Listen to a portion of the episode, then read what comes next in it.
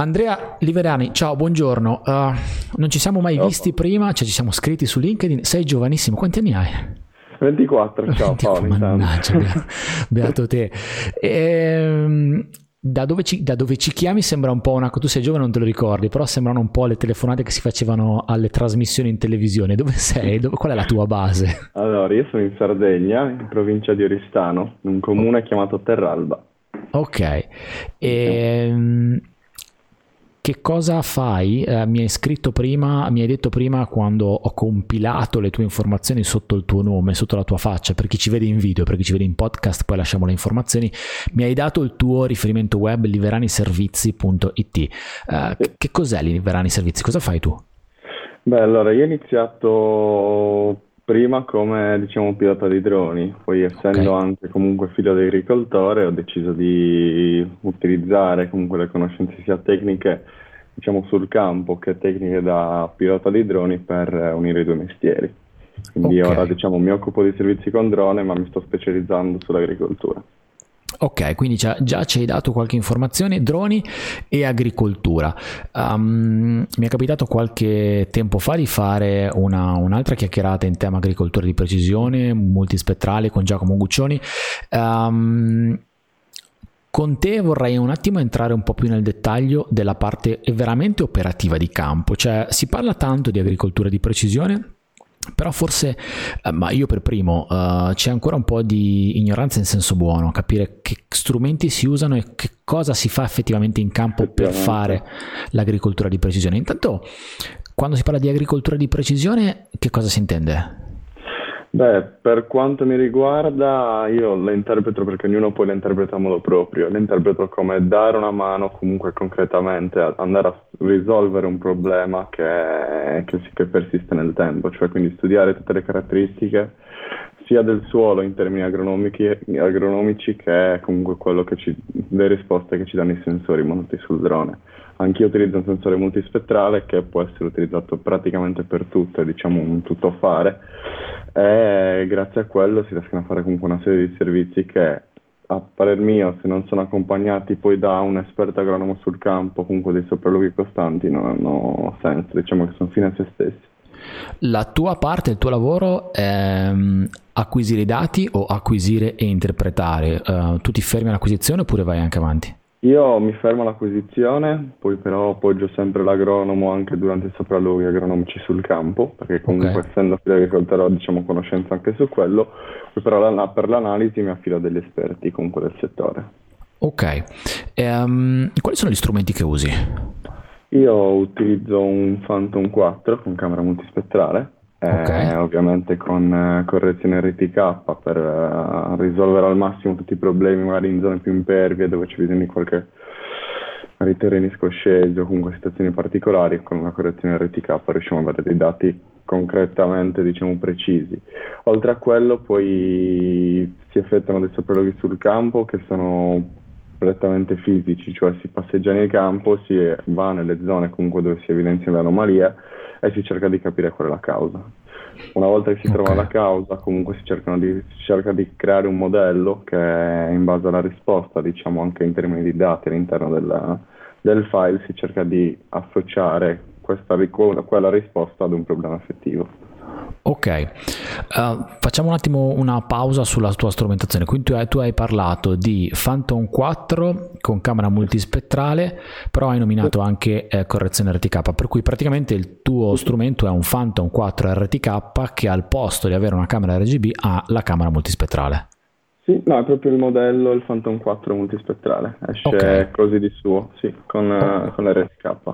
Diciamo okay. che un Phantom 4 RTK su cui DJI ha montato una camera multispettrale a 6 bande. Ok, e, um, operativamente hai, tu hai anche il ricevitore a terra per, uh, per fun- per, affinché funzioni come base, ti appoggia delle basi fisse, come la fai la correzione sì, ho, RTK? Ho la mia base sempre della DJI okay. che è la base fissa. Poi ovviamente utilizziamo anche la correzione sul network quando per motivi logistici prettamente non, non si può portare in giro l'antenna. E dimmi una cosa Andrea, è sempre, è, è sempre questa è la mia curiosità, è, ti è sempre andata liscia la, il, diciamo, il fixing della correzione RTK con la tua base? Hai avuto problemi? Ti sei trovato magari con dei dati al ritorno che non sono stati, non erano buoni per qualche motivo oppure no? No, ad oggi no, non ho mai avuto problemi, è sempre andato tutto liscio fortunatamente. Ok, ok. No. Sono stato fortunato. Ok, il tuo campo d'azione è solo la Sardegna o ti sposti anche? Sì, abbiamo io comunque ho la base in Sardegna, però comunque collaboro attivamente anche con aziende di fuori dove stiamo comunque esportando il, il nostro metodo, anche comunque in Toscana, in Piemonte, comunque non ci fermiamo al territorio sardo. Ok, e su che coltivazioni hai impiegato il, diciamo, l'agricoltura di precisione? Ci sono delle fattispecie, cioè diciamo delle coltivazioni ricorrenti eh, oppure ogni volta cambia? Quali sono i tuoi campi di azione in termini di, proprio di quello che c'è al suolo? Sì, sì, quest'estate abbiamo portato avanti un progetto eh, con col diretto, la sezione di Coldiretti Oristano, una fondazione per la tutela dell'ambiente nella zona di Arborea, okay. che dista 10 km da, da, casa mia, dove ci, si trovano 5.000 ettari coltivati. Okay. Eh, questi ettari sono comunque coltivati per via delle aziende che sono nella nostra zona e vengono comunque sfruttati per dare da mangiare al bestiame fondamentalmente. Quindi okay. non è diciamo, una coltivazione intensiva per la vendita, ma comunque uso proprio. Ogni azienda agricola ha l'allevamento e quindi coltiva tutto per, per sé. Qui abbiamo analizzato per tutta l'estate, eh, facendo dei voli settimanali, il mais, il sorgo e l'erba medica. Poi okay. nella zona in Toscana abbiamo effettuato analisi sui vigneti e anche su Nord Sardegna, quindi diciamo che c'è una, una bella varietà di... Ok. Ma a seconda della varietà che tu ti trovi al suolo, il dato, o, me- o, meglio, facciamo un passo indietro. La camera che monta il tuo sistema, um, com- come è fatta? Uh, perché sappiamo che le camere multispettrali hanno diversi sensori che registrano varie lunghezze d'onda. Adesso sì. mi fermo perché sennò dico delle cose che non sono il mio campo e dico cose sbagliate. No. Però come funziona? Cioè, quanti, quante ottiche, quanti sensori ci sono? E, eh, facciamo prima un questo step. Che cos'è la tecnologia che usi? Ok, noi abbiamo una camera multispettrale a 6 bande sei di cui una banda è l'RGB classico, poi abbiamo il rosso, il verde e il blu scomposto, comunque con una lunghezza d'onda maggiore rispetto all'RGB classico, poi abbiamo il NIR e il Red Edge. Ok. L'infrarosso vicino. Ok. Ehm, a seconda di quello che viene fotografato al suolo, um, ma intanto aspetta, faccio un'altra domanda. Fotografie o video? Fotografie. Quindi Sempre fotografie. fotogrammetrica, sì. Anche okay. perché comunque il video è stato implementato da poco, fino a un mesetto fa non si potevano fare video. Ok, quindi come firmware è stato aggiornato la possibilità sì, di, di fare esatto. registrazione di, di video. video.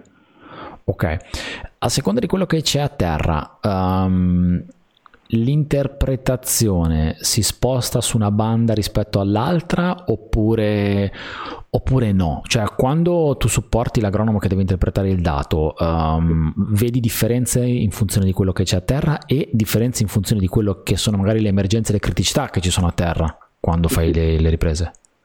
Sì, noi diciamo che creiamo degli indici di vigore a nostro piacimento in base a quello che andiamo a cercare.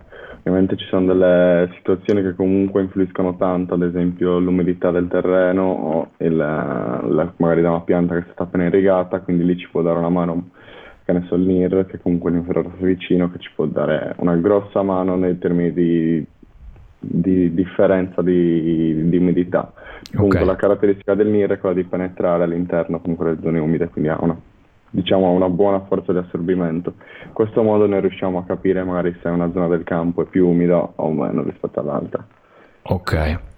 La parte software eh, su che cosa lavora? Cioè che cosa utilizzi poi quando rientri? Se lo fai tu oppure se dai fuori le cose? Io effettuo una prima ricostruzione fotogrammetrica classica utilizzando okay. Pix4D, quindi faccio okay. il matching delle foto, e una sovrapposizione e la correzione RTK e la calibrazione delle immagini con, pannello, con il pannello di calibrazione radiometrica. Ok, ma quando fai la, la ricostruzione fotogrammetrica... Sì Uh, siccome hai sei sensori, um, sì. come funziona la, la, ricostruzione fotogrammetrica? Cioè ne fai sei si per fa, ciascuno? Esatto, si fa, una, si fa, una, ricostruzione fotogrammetrica per ogni banda, si fanno praticamente okay. 6 foto. Quindi alla fine la tua restituzione sarà un ortofoto per ogni banda. Per ogni banda ehm, che mi immagino ad esempio messe sotto un GIS sono essendo tutto già referenziato basta accendere e spegnere un ortofoto e quindi hai immediatamente il, il dato a seconda della banda che si vuole esaminare Esatto, quindi si possono effettuare anche creare degli indici di vigore a nostro piacimento utilizzando semplicemente il calcolatore raster. Eh, okay. I passaggi successivi infatti si fanno su GIS, okay. eh, si creano indici di vigore in base a quello che si va a cercare. Ok, e in tutto questo tu puoi anche avere, siccome c'è il sensore anche RGB, puoi anche avere l'ortofoto RGB classica in modo tale che uno non si perda tra verde, rosso blu, ma capisca esatto. anche dove sta guardando. Esatto. Poi ci sono anche lì due tipologie di workflow, diciamo. C'è chi ricostruisce direttamente anche l'ortofoto RGB, c'è chi l'RGB se lo ricostruisce sul GIS sovrapponendo la banda rossa, verde blu. Giustamente, perché RGB alla sì, fine esatto. è, è, la fusione di quelle tre. Ok, è vero, c'è anche questa opzione. Da un punto di vista della dimensione della, e della risoluzione, i sensori che monta la camera che utilizzi tu, uh, di che dimensione e risoluzione stiamo parlando? Noi solitamente voliamo dai 60 agli 80 metri massimo d'altezza in questa zona perché siamo in una zona regolamentata attiva, quindi volo okay. solitamente mezzo NOTAM, essendo un'area militare d'addestramento, quindi non possiamo spingerci fino ai 120 metri perché daremo fastidio al traffico. Con queste altezze abbiamo una risoluzione su inferiore ai 2 cm a pixel. Ok, quindi un'ottima risoluzione su tutti i sensori, quindi su tutte le bande che vengono registrate. Sì, su tutti i sensori. Senti Andrea, volo manuale o volo automatico? Automatico. Sempre? Sì. Ok. Anche lì ci sono un po' di problemi per eh, via dello sviluppo software, diciamo, non impeccabile da parte di DJI, però... Ok. ci risolveranno, spero presto. E visto che siamo nella parte tecnica, spero che magari possa essere utile anche ad altri e a chi ascolta. Um, lato radiocomando, um, il... allora so che il Phantom 4 RTK ha il radiocomando con eh, diciamo, il display integrato. Uh, il tuo caso, quindi RTK multispettrale, ha un radiocomando? Non ha, non ha il display integrato, eh, okay. si è vincolati all'utilizzo di, di, un iPad perché comunque fino a poco tempo fa l'unica applicazione utilizzabile era GS Pro che gira solo su iOS, quindi okay. diciamo, vincolati ai sistemi Apple. Ora quindi... hanno sbloccato, hanno diciamo, rilasciato l'SDK per lo sviluppo di app da terze parti eh, il primo, diciamo, la prima software, piattaforma di pianificazione del volo è stata UGCS. Oh, certo che sono abbastanza avanti. un po' di problemi, però stanno cercando di risolvere. Ma lo stai usando su iOS o su Android? No, su Android. Ho ok. Android. Ho iniziato okay, prima con iOS, ma comunque il software era più indietro. Su iOS okay. non c'è ancora la correzione RTK col network. Ok. Mentre su c'è, ma ci sono parecchi bug e ancora diciamo non è utilizzabile con, eh, con sicurezza. Ok, eh, no, UGCS, io mi trovo molto bene con UGCS, però nella versione diciamo standard, quindi quella che è stata sviluppata per eh, i droni un po' più, più vecchi, quindi io utilizzo il 4 Pro, è molto stabile su quello, immagino che eh, probabilmente su questi nuovi modelli stiano un po' rincorrendo la DJI quando rilascia gli SDK. E sì, è un, po', mm. un po' un incubo. E, um, ci siamo sentiti prima, prima, di iniziare a registrare. Um, mi hai parlato di uh, premi e quindi um, riconoscimenti che, che, hai ricevuto, che avete ricevuto. Uh, raccontami un po' di, questa, di, questo percorso, di quello che hai fatto. Noi avevamo, ci eravamo sentiti un po' di tempo fa, poi tu mi hai detto guarda c'è in ballo una cosa, magari ci possiamo risentire un po' più avanti esatto. perché prima la finalizziamo. Quindi che cosa hai finalizzato nel frattempo? Esatto, si trattava proprio di questo, del progetto di cui ho accennato prima. Nella... Okay comunque nella piana dell'Oristanese, quindi siamo in pianura, diciamo che UGCS possiamo anche non utilizzare. Okay. Eh, quindi abbiamo portato avanti un progetto con Coldiretti, la sezione di Oristano, è una fondazione per la tutela dell'ambiente, la MedSea Foundation. Eh, abbiamo coinvolto 10 aziende nel territorio di Arborea che hanno messo a disposizione 5 ettari dei propri terreni okay. eh, per una sperimentazione con l'obiettivo di ridurre il consumo di risorsa idrica, effettuare dei trattamenti di precisione eh, con erbicidi nel, nel, caso del riso eh, e diminuire comunque anche l'utilizzo di sostanze chimiche o, conci- o concimi durante la, le fasi della crescita. Noi abbiamo effettuato quindi un volo settimanale per ogni azienda, okay. eh, seguito ovviamente da un sopralluogo. Eh, a fine diciamo, analisi da terra e da drone, abbiamo, ogni settimana abbiamo consegnato sullo smartphone, comunque inviando un classico PDF agli agricoltori con dei consigli riguardo l'utilizzo d'acqua, quindi magari riduci di un'ora piuttosto che di due, magari in quella zona c'è, c'è un problemino, sicuramente c'è una perdita, quindi abbiamo ottimizzato il raccolto perché abbiamo comunque una situazione chiara anche per quanto riguarda gli irrigatori. Nel caso si dovesse tappare un irrigatore, comunque noi abbiamo la carenza di vigore, perché comunque soprattutto nelle prime fasi della crescita il mais, soprattutto senza acqua, tende a creare le onde, quindi il mais okay. non, è, non, è, lineare, c'è un calo di produzione e dei problemi anche poi che ti porti avanti nel tempo. E in questo modo noi abbiamo comunque cercato di ottimizzare eh, tutto il processo per gli agricoltori, sem- cercando di semplificargli la vita, diciamo che magari consigliandogli di trattare una zona del campo piuttosto che un'altra, invece di andare a trattare tutto il campo come si fa solitamente.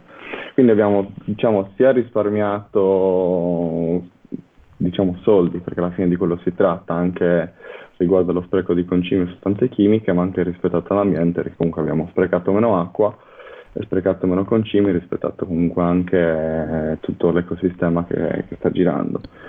Questo progetto diciamo che l'abbiamo creato, visto soprattutto in Sardegna, i periodi estremamente siccitosi, certo. seguiti da magari periodi estremamente piovosi, quindi diciamo che sorta di cercare di, di combattere contro i, i, i, vari cambiamenti climatici. Eh, questo progetto comunque alla fine ha prodotto un risparmio di circa 4 milioni di litri d'acqua. Ok. È parecchio, eh, quindi ha, diciamo, è stato candidato anche come premio Oscar Green di Coldiretti, che è un premio istituito dalla, proprio dalla Coldiretti per i giovani imprenditori e vengono premiati comunque i progetti più innovativi e che comunque hanno portato dei risultati concreti. Abbiamo ottenuto la, il primo posto in Sardegna. Ottimo. Grande. Diciamo, vincitori della nostra categoria che è quella di fare rette, che è quello che effettivamente è successo. Ci sarà un seguito a questo? Prevedi che il prossimo, prossima estate, non so se ci sono stagionalità da seguire in sì. questo anali- tipo allora, di analisi?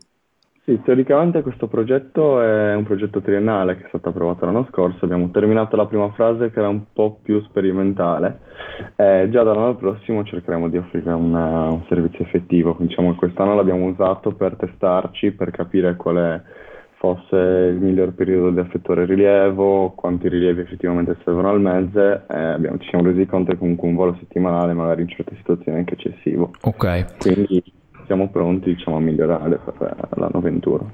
E, ehm, da un punto di vista appunto del periodo migliore per effettuare questi rilievi, legata alla stagionalità delle colture, ci sono dei periodi tra virgolette morti oppure è un'analisi che si fa anche su terreno nudo? Come funziona uh, l'anno solare da un punto di vista dell'analisi dell'agricoltura di precisione? No, lì dipende, dipende comunque da quello di cui si, si ha bisogno di sapere chiamiamola così. Eh, sicuramente comunque in estate, vista anche l'irradiazione solare maggiore, comunque le condizioni atmosferiche più favorevoli, è diciamo più indicata, però comunque ci sono anche delle coltivazioni invernali o comunque autunnali che hanno bisogno allo stesso modo di essere monitorate. Sicuramente lì, eh, ad esempio, l'irrigazione è affidata a quello che è la piovosità della stagione, quindi nel caso di un inverno comunque abbastanza arido, diciamo così, c'è bisogno di effettuare un'irrigazione, quindi lì ha ancora più senso effettuare delle analisi. Ok. Poi si possono fare anche delle analisi tranquillamente sul suolo nudo per mm-hmm. evidenziare diverse tipologie di terreno, che ne so, miscugli, mistargilla o sabbia, che anche in termini di rendimento del campo hanno delle risposte diverse quell'argilla tende ad essere più permeabile, quindi tende a rimanere più umida, quindi magari ha bisogno di meno acqua rispetto a, una, a un terreno sabbioso. L'applicazione di sensori termici nel tuo caso si fa o danno informazioni che non sono importanti, non sono rilevanti? No, i sensori termici si, si, utilizzano tranquillamente, soprattutto per quanto riguarda lo stress idrico. Ok. Perché eh, nel caso di una pianta stressata, diciamo, il termico ha, se- ha molto senso perché quando diciamo, una pianta ha problemi legati allo stress idrico tende a chiudere i suoi stomi e mm-hmm. quindi a, a, scaldare, quindi tende a tenere l'umidità all'interno, quindi si, si hanno si delle indicazioni diciamo, molto più immediate rispetto a un sensore multispettrale dove per ottenere informazioni riguardo allo stress idrico bisogna effettuare degli studi molto più approfonditi. Ok, ehm, senti Andrea, quando vieni chiamato uh, da, uh, ad esempio, facciamo il caso di un'azienda che ha bisogno di un tuo servizio, o meglio, di un servizio integrato completo che poi comprenda anche magari l'analisi di, una, di un agronomo per, sui tuoi risultati, e, um, qual è il workflow? Cioè, quali sono i passi che tu fai quando vieni chiamato dal momento zero al momento finale? Um, sopralluoghi, voli, eh, eh, diciamo, analisi di dettaglio a piedi. Raccontami quello, quello che è proprio, quelli che sono tipicamente, poi magari ci sono anche delle eccezioni, i passaggi che si fanno. Beh, diciamo che è ora di scrivere un caso ideale, Vai. quello che comunque non sempre è possibile. Comunque, certo. subito dopo la chiamata, solitamente si tende a organizzare un incontro che sia per effettuare dei sopralluoghi sul campo per capire sia in termini di volo, comunque se ci sono ostacoli o meno, sia in termini di caratteristiche del suolo, comunque tipo di coltivazione, tutto quanto. La cosa più importante è diciamo, capire anche il livello di formazione delle agronomi aziendali, quindi magari coordinarsi okay. con loro per evitare di pestare i piedi, perché ovviamente ognuno ha il proprio mestiere, quindi diciamo, si cerca di coordinarsi con loro e nel caso ideale si cerca di capire quale effettivamente ciò di cui hanno bisogno, perché molte volte si dice ho bisogno di un'analisi multispettrale, voglio sapere come stanno le piante, ma comunque sapere come stanno le piante ha miliardi di variabili, quindi diciamo, non si danno delle informazioni concrete certo. o comunque non si dà realmente ciò che volevano sentirsi dire. Però diciamo, l'ideale è prima effettuare un sopralluogo sia con il titolare dell'azienda che con l'agronomo, quindi capire effettivamente di cosa hanno bisogno effettuare comunque l'analisi eh, e il volo, seguito poi da un sopralluogo sul campo dove si diciamo, cercano di combinare i dati del drone con, con, il sopralluogo terrestre e da lì si traggono le conclusioni. Poi c'è la fase di analisi e, e si prepara diciamo, un report dove si descrive quella che è la situazione sul campo. Ok, comunque c'è una fase dove tu elabori i dati, quindi dai l'output sì. del processo esatto. fotogrammetrico e poi vai comunque in qualche modo in campo a fare una sorta di verifica, di validazione per vedere che cosa esatto. vedi dal tuo output. Esatto, si effettuano comunque de, subito dopo la ricostruzione fotogrammetrica la produzione di qualche indice di vigore generico, che ne so, il classico NDVI, che è comunque quello più, diciamo, l'indice tutto fare, che ci dà okay ci dà informazioni riguardo praticamente tutto. Può essere uno stress idrico, può essere un attacco parassitario, può essere una carenza di sostanze nutritive, quindi è diciamo, una cosa abbastanza generica. Una volta creato diciamo, questo indice si fa il sopralluogo sul campo e si, si capisce effettivamente qual è la causa magari scatenante di questo problema e quindi si vanno a creare degli indici specifici per quello. Di che dimensioni in termini di superfici stiamo parlando quando parliamo di questi tipi di analisi? Sono variabili o tendenzialmente ci sono degli standard? Sono molto variabili, però comunque si cerca di non andare oltre sotto certi cioè un certo numero di ettari, altrimenti comunque non diventa una cosa sensata. Diciamo okay. che i costi non, non, sono non vale la pena diciamo, spendere quel tanto per effettuare un'analisi. Okay. Eh, sicuramente se si tratta di un'analisi di, di, un ettaro non ha senso perché comunque i costi sarebbero troppo elevati rispetto certo. ai benefici, quindi solitamente si cerca di far rete comunque con gli agricoltori perché alla fine sempre di quello si tratta, magari mettere insieme due o tre aziende nel circondario e quindi diciamo che la giornata di lavoro si spalma in tre aziende e quindi eh, tutto diventa più sensato. Ehm, come sta andando da un punto di vista? Prima ti chiedo quali sono i tuoi clienti. Ecco, prima, le persone a cui tu offri i tuoi servizi sono solo aziende, aziende professionisti, solo professionisti? Qual è il tuo diciamo, pacchetto clienti?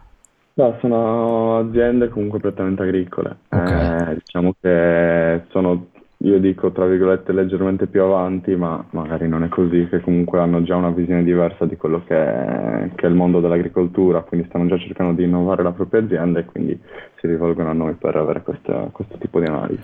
Ok, e ehm, tu hai parlato di queste aziende che sono un po' più avanti, ti chiedo di farci, di farmi una sorta di, se hai un, una sorta di database o comunque dal tuo osservatorio di darmi un tuo feedback sulla situazione uh, delle aziende Sardegna, Italia o comunque se riesci a estendere il più possibile questa analisi da un punto di vista proprio dell'approccio a queste nuove tecnologie, perché in alcuni casi ci sono degli elementi che sono in effetti avanti, in altri casi ci sono eh, elementi che in realtà sono un, po' indietro o comunque in alcuni casi non conoscono okay. la tecnologia, in altri casi conoscono la tecnologia ma per qualche motivo non la vogliono abbracciare. Non la vogliono abbracciare. Qual è la tua percezione? Cioè, con chi ti sei confrontato fino adesso e con uh, cosa pensi di, questa, di questo approccio tecnologico all'agricoltura? Eh, guarda, io sono diciamo, nel settore agricoltura, che ho deciso di specializzarmi in questo da quasi tre anni. Eh, questo effettivamente è stato il primo anno in cui ho percepito realmente un interesse concreto da parte degli agricoltori di innovare, vuoi per sviluppo tecnologico o apertura mentale che comunque è stata effettuata col tempo, però fino ad oggi effettivamente aziende che concretamente avevano intenzione di modificare, comunque innovare non, non ce n'erano chissà quanto, specialmente comunque in Sardegna.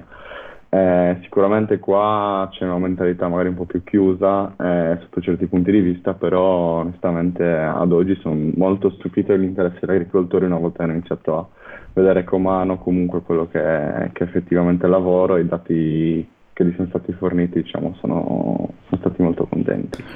Um, pensi che uh, le, mi, veng- mi, viene in mente una considerazione e poi puoi confermarmelo o meno. Credo che nell'ambito dell'agricoltura dove le associazioni di categoria comunque hanno uh, un'importanza perché comunque ci sono associati a varie associazioni uh-huh. e quindi um, credo che le associazioni di categoria possano veicolare un messaggio e quindi credo che possano essere una sorta di cavallo di Troia, nel senso che rivolgendosi a loro un po' come avete fatto, come hai fatto tu esatto. con il tuo premio, in qualche modo può esserci la possibilità di raggiungere magari le aziende che di loro sponte non avrebbero neanche l'input di cercare la tecnologia, ma magari se consigliati da qualcuno all'interno del sì, solito sì. ambiente potrebbero abbracciarle in qualche modo. Sì, sì, come, diciamo, è proprio come è andata per, anche per il nostro progetto, comunque è un'associazione di categoria che ha dato una mano nel identificare comunque le aziende che secondo loro fossero più disponibili e noi comunque dopo una serie di prove anche gratuite senza impegno abbiamo iniziato a dimostrare quello che era effettivamente l'efficacia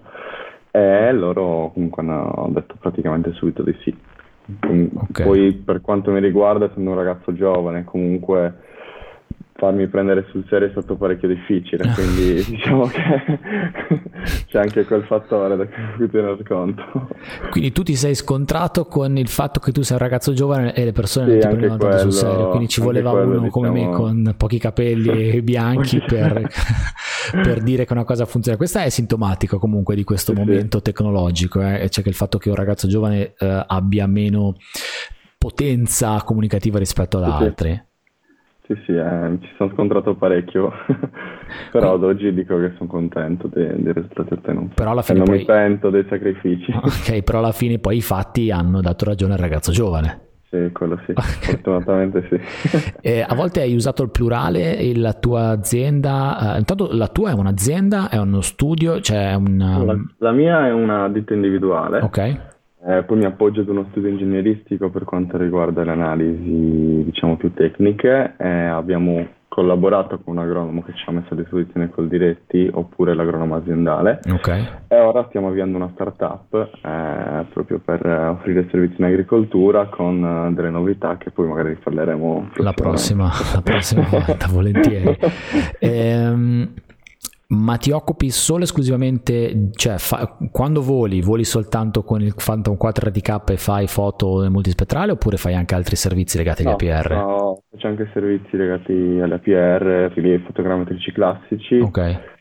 eh, con comunque droni con camera tradizionale, okay. mi occupo anche di riprese, comunque ispezioni, tutto quello che riguarda il mondo degli APR, quindi non, non mi fermo a... Non ti fermi al multispettrale, però sei molto no, verticale sulla sto parte... cercando di specializzarmi okay. su quello. E da un punto di vista degli um, operatori o piloti, insomma, tutti quelli che lavorano con, uh, con gli APR, con i droni, um, qual è la Uh, diciamo, secondo, anche qua, secondo il tuo osservatorio, ci sono tecnici o piloti o operatori che hanno uh, abbracciato la strada del multispettrale o è ancora una cosa abbastanza di nicchia? No? Perché uh, le camere RGB mm, ormai sono, sono, state sdoganate completamente.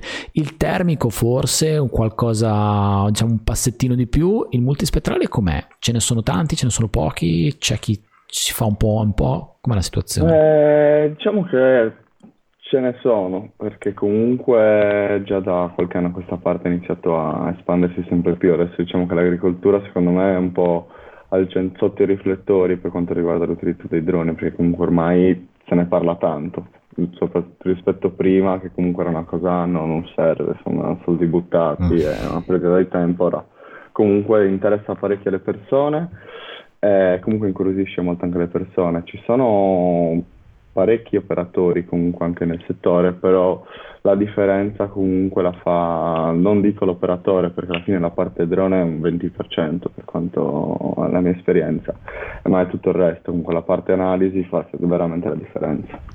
Ok. Diciamo il drone ha la stessa modalità di utilizzo di un drone classico, non, non cambia niente, cioè, diciamo che c'è solo da scattare magari al posto di due secondi dopo tre secondi perché comunque devi dare il tempo di scattare con sei camere quindi non è diciamo okay. che in fase di pianificazione di volo le cose sono quelle quindi cambia, cambia veramente poco eh, torniamo, uh, torniamo, un attimo alla parte tecnica che mi interessano poi queste cose specifiche. Sì. Um, JPEG, RAW, solo JPEG, entrambe come funziona? Sono tutti TIFF. Tutti eh, TIFF? Ok, quindi niente JPEG, niente RAW, ma tutto TIFF. C'è direttamente con TIFF, vabbè, poi alla fine si tratta di un RAW perché è una, un file molto, okay. molto completo. Ok, quindi... Però escono mm. direttamente in formati particolari adesso. Ah no, non posso allegare. Ok, no, stavi pensando di condividere qualcosa? Eh sì, no, sto pensando di condividere, però c'è l'hard disk da un'altra parte. No, ok, ok. Ma poi considerando che questa parte verrà anche eh, principalmente per i podcast, per cui verrà solo ascoltata, sì, no, poi questa la ripresa per il canale YouTube. Eh, quindi TIFF è l'intervallo minimo di scatto, quindi il TIFF comunque comincia a essere pesantuccio, se ne fai 6 sì. per... Eh... Sì, sì, pesantuccio. DJI consiglia almeno uno scatto nei due secondi. Ok, beh, pensavo più lento. passare almeno due secondi, però solitamente faccio, ne faccio passare tre e faccio la programmazione dello scatto in base al tempo. Ok. Comunque, anche se un sistema RTK diciamo, si potrebbe programmare lo scatto in base alla distanza, farò fare tutto a lui, però comunque col tempo mm. diciamo che c'è meno da sbagliare, quindi lascio, sono più sicuro lasciare così. Le sovrapposizioni che usi sono analoghe a quelle che si usano in fotogrammetria classica? Sì, leggermente di più. Ora faccio un 85 sul, sul frontale, 75 sul laterale, mentre con uh, fotogrammetria classica di solito faccio 80-70. Ok. Poi dipende ovviamente dalla situazione e dalla complessità della, della da rilevare. Da un punto di vista invece dei sensori, quindi uh, tu utilizzi il tuo sensore e mm, se, se, se immagino, conoscendo DJI, il DJI RTK multispettrale è una scatola chiusa, nel senso che non puoi cambiare il, il sensore. Esatto, è sistema chiuso. E invece nel parco panorama eh, esterno DJI o interno, non lo so, eh, altri sensori multispettrali, quanto fa eh, la differenza un sensore in questo tipo? Che cosa c'è in giro? Che cosa si vede? Eh, hai delle, degli obiettivi? Ti piacerebbe avere, mettere le mani su qualche sensore particolare? Che cosa, eh, tecnologicamente come siamo messi? Sono diciamo, molto contento di questo sensore perché comunque il competitor principale eh, che ha diciamo, lo stesso costo tra una cosa e l'altra è il Parrot Sequoia Plus okay. che ha comunque una camera multispettrale che però ha una banda in meno mi pare abbia il, non abbia la banda del blu che viene utilizzata solitamente per correggere le ombre durante, durante i rilievi multispettrali. Ok. Eh, comunque ha lo stesso tipo di sensori, però comunque la camera al posto di essere da 2 megapixel punto 1 come quella del multispettrale da 1 megapixel,2 Okay. Quindi diciamo che quella del Phantom multispettrale ci permette di volare quasi, al, non dico al doppio dell'altezza, ma quasi mantenendo le stesse risoluzioni. Quindi okay. è un valore importante nel caso di venire di rilievi abbastanza estesi.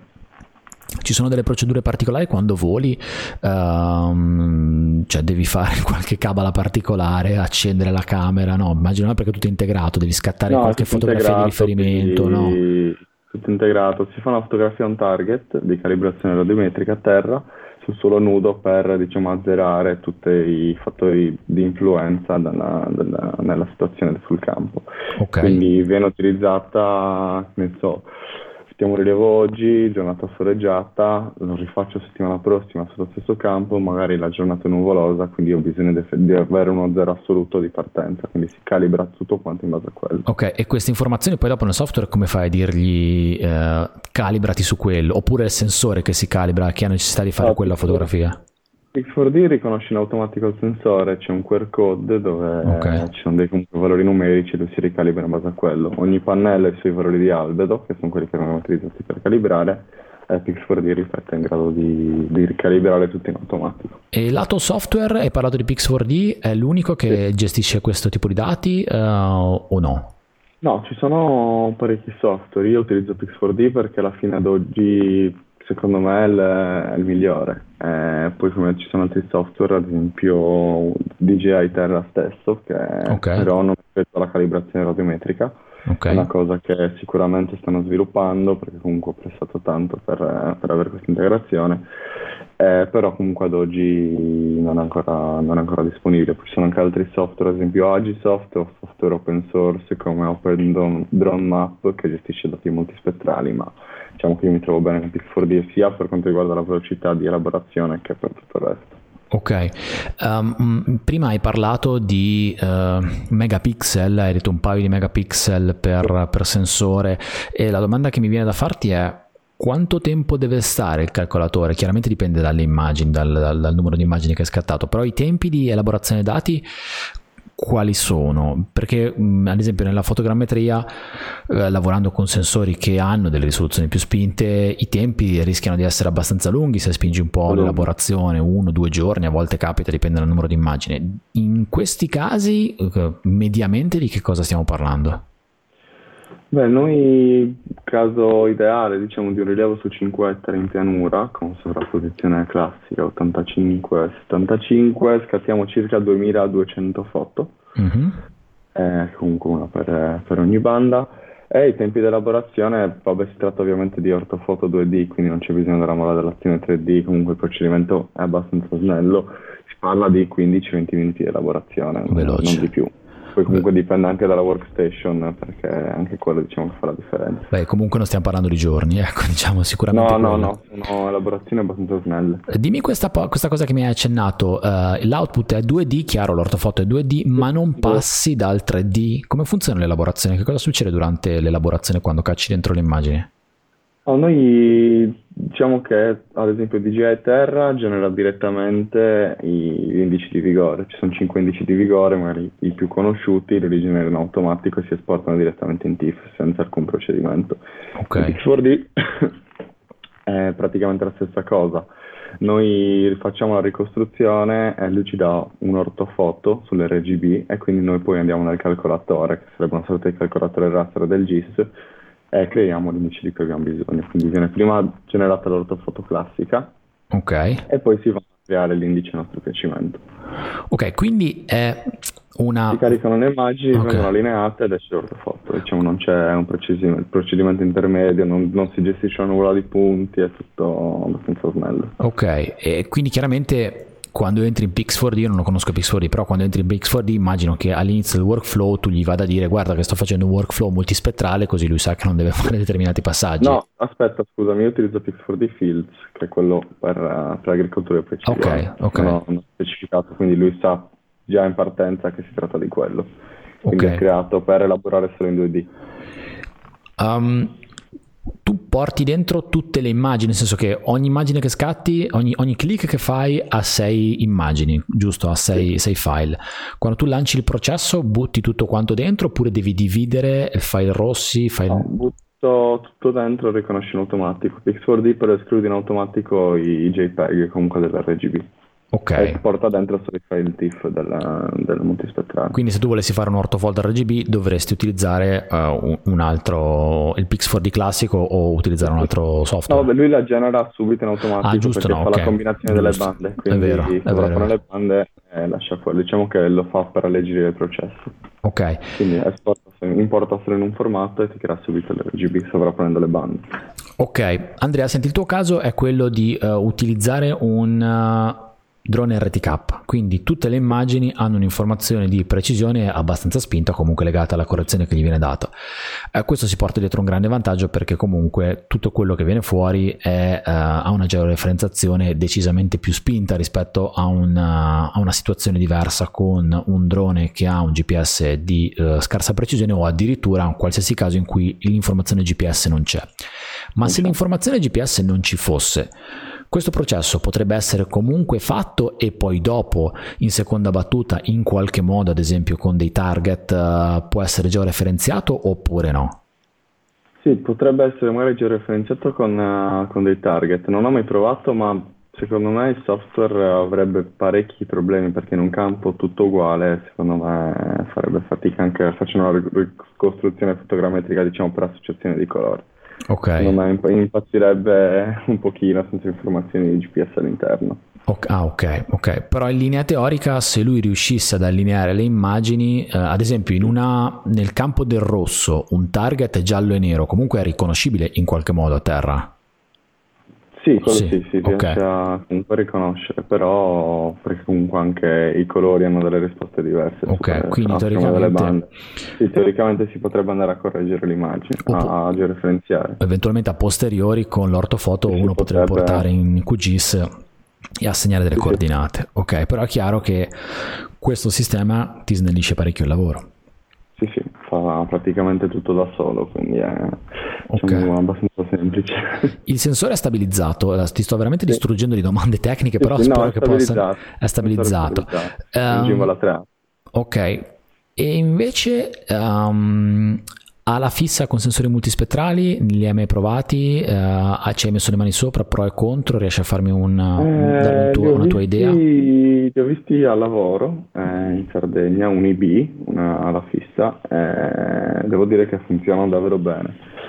Okay. Eh, anche però lì torniamo allo stesso discorso, se non si ha un, un giro di rilievi abbastanza ampio, cioè da coprire non si parla neanche di 5, 10, 20 ettari, si parla di 100, 200, certo. non, non, ha senso diciamo, utilizzarla alla fissa così come anche per la fotogrammetria tradizionale, diciamo che il discorso è più o meno lo stesso, però funzionano cioè, davvero bene.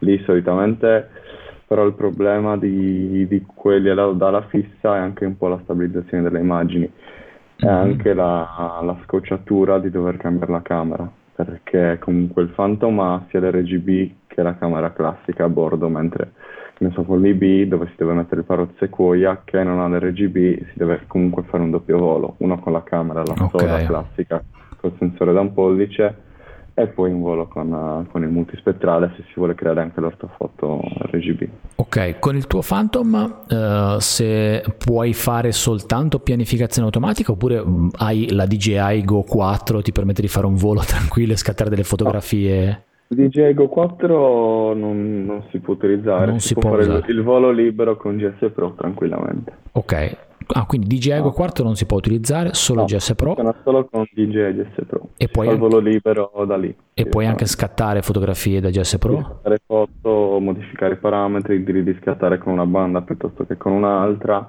vedere anche in diretta l'indice di vigore, che è una cosa mal, parecchio utile nel caso di sopralluoghi, quindi si fa un macro sopralluogo col video. Ok. O nel caso di, uh, dopo magari aver riscontrato un problema sul campo, aver risolto, chiuso una perdita, magari la settimana dopo, piuttosto che rifare tutto il rilievo, si va direttamente là e si controlla se il problema è tutto risolto. Ok, fantastico. Beh, eh, hai dato un sacco di informazioni, Andrea. È un sistema abbastanza buono, diciamo che sono più che soddisfatto. Ok, è abbastanza nuovo anche comunque il Phantom 4 sì. multispettrale. Sì, sì. Ora vabbè, manutenzione perché ha fatto 90 ore di volo in questo okay. Stato, quindi... Hai volato. sta, sta, sta, rimettendo i motori nuovi. Ma situazioni particolari, aggressioni da parte di uccelli, eh, hai, hai, vissuto qualche esperienza di questo tipo? Te lo dico perché spesso i gabbiani mi attaccano sì. o meglio mi cercano di intimidire. Io sì, con i gabbiani, gli unici okay. problemi. In, in periodo di nidificazione dove sono più diciamo aggressivi, sono dovuto scappare 3-4 volte in modalità sport per okay. non essere investito. Ok. Quindi diciamo che è una cosa abbastanza comune purtroppo, poi essendo bianco magari a loro dà fastidio per quello, non, non so. E... Mi capitava spesso anche con l'Inspire 2, okay. eh, che comunque ha quasi la forma di un gabbiano, se, se vogliamo immaginarlo in Davvero. cielo. E quindi lì avevamo parecchi problemi. Che con, okay. con, che comunque con l'Inspire è un mezzo abbastanza grosso, quindi ero relativamente più tranquillo, cioè male che vada mi dispiace, ma si fa male lui, diciamo, non, non dovrebbe far cascare il drone, però comunque è sempre, eh, certo, è sempre, comunque un po' di ansia quando ti volano intorno. Tranqu- era un po' più tranquillo, ma scappavo. Ok. considerando il vento che c'è in Sardegna, hai mai avuto problemi legati a quello? Eh, guarda, fortunatamente il Phantom è una macchina eccezionale per okay. quanto riguarda il vento. Cioè, in giorni di vento, comunque qua il maestrale si parla di 60, 70, 80 km/h di raffiche eh, devo dire che tiene bene e le immagini non sono sfocate. Comunque ho sempre controllato a mano dopo voli con un vento forte e non è mai uscita una foto fuori fuoco. Ok, fantastico. Poi, eh, ma il Phantom secondo me è il miglior drone che esista per quanto riguarda il, il corpo. Ok. Sì, no, anche io mi sono sempre trovato molto bene. Ha un ottimo rapporto qualità-prezzo, stabilità. Anche io ho volato parecchio col vento. Poi da te il maestrale quando tira fa delle onde che hanno qualità ah. oceanica, per cui prima o poi riuscirò a venire in Sardegna. con la tavola perché poi sono venuto diverse volte per altri motivi un po' in vacanza però dalla parte della costa est costa ovest ci sono onde di qualità oceanica per cui prima o poi verrò. Non ve la io ho comunque visto la costa ovest eh, infatti infatti infatti. Lì ci sono veramente eh, tantissimi posti e ogni tanto guardo sempre un po' di video. Quando entrano le maestrali le maestrate dal Golfo del Leone la Sardegna la prende proprio in pieno e quindi lì picchia veramente. degli schiaffoni però va, bene. Diciamo, va bene. Sono abituato. Senza vento non volo più. c'è qualcosa che non va se non c'è vento. No. Va bene Andrea, uh, senti io ti ringrazio tantissimo per la tua disponibilità, per il tuo tempo, uh, ricordaci uh, ultima in chiusura dove ti troviamo online, se hai dei presidi particolari, dove sei attivo, social network, insomma qual è il tuo punto, se qualcuno vuole più informazioni, vuole sapere di quello che fai o chiederti di fare qualcosa per lui.